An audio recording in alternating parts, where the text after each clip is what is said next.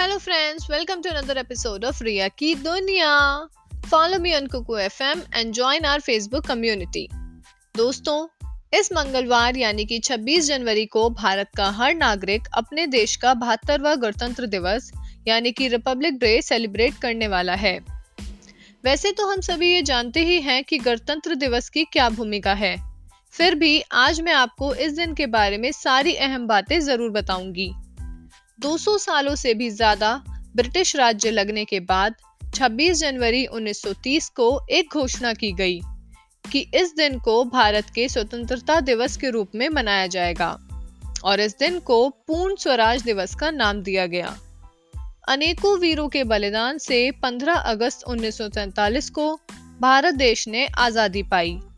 फिर इस आज़ाद भारत के संविधान का फ़र्स्ट ड्राफ्ट 4 नवंबर 1947 को तैयार किया गया और फाइनल वर्जन 24 जनवरी 1950 को हिंदी और इंग्लिश में नेशनल असेंबली द्वारा साइन किया गया। इसके बाद 26 जनवरी 1950 से इसे लागू किया गया।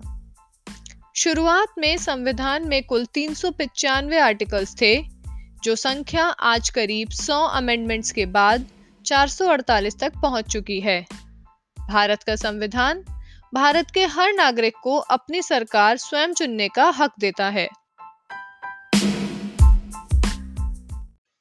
इस दिन से पहले इंडिया के head of state was an appointed governor general not an elected president इस दिन डॉक्टर राजेंद्र प्रसाद को भारत का पहला राष्ट्रपति चुना गया और पहली रिपब्लिक डे परेड की गई।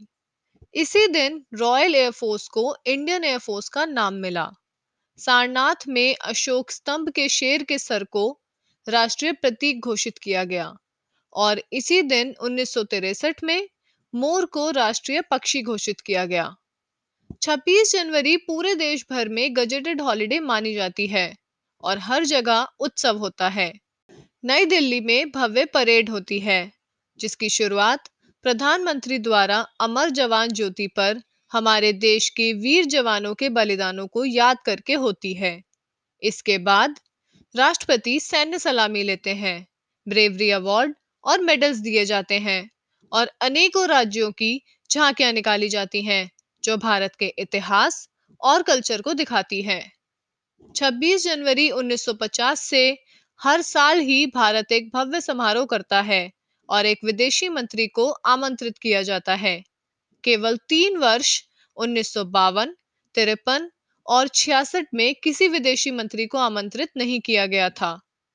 1950 की परेड के पहले chief guest Indonesian president Sukarno बने और राजपथ के पहले समारोह 1955 के पहले चीफ गेस्ट पाकिस्तान के गवर्नर जनरल मलिक गुलाम मोहम्मद बने।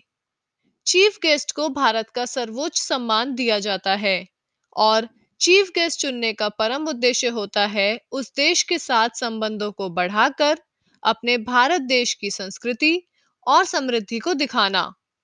मुख्य अतिथि का चुनाव करीब छह महीने पहले ही हो जाता है। इस साल 2021 के चीफ गेस्ट के लिए British prime minister Boris Johnson को चुना गया था, जो न्यू कोरोना स्ट्रेन के कारण समारोह में सम्मिलित नहीं हो पाएँगे। अगर ये दौरा रद्द नहीं होता तो यूके पहला ऐसा देश बन जाता, जिसके मंत्री कुल छह बार गणतंत्र दिवस में मुख्य अतिथि रहे।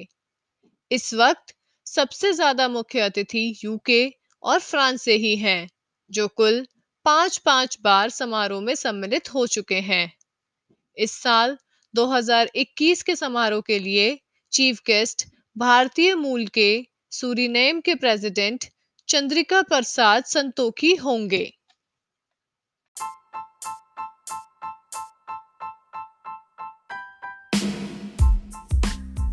दोस्तों, आज हमारे भारत देश की गिनती विकासशील नहीं, विकसित देशों में की जाने लगी है। आत्मनिर्भर भारत निरंतर आगे बढ़ रहा है।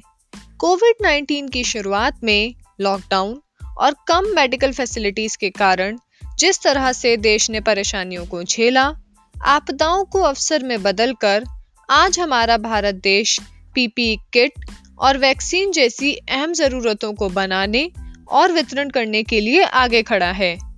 हमें इस पर गर्व होना चाहिए और भारत देश को आगे बढ़ाने की कोशिश में हमेशा लगे रहना चाहिए। That's all for today happy republic day this is Riya की दुनिया साइनिंग आउट बाय बाय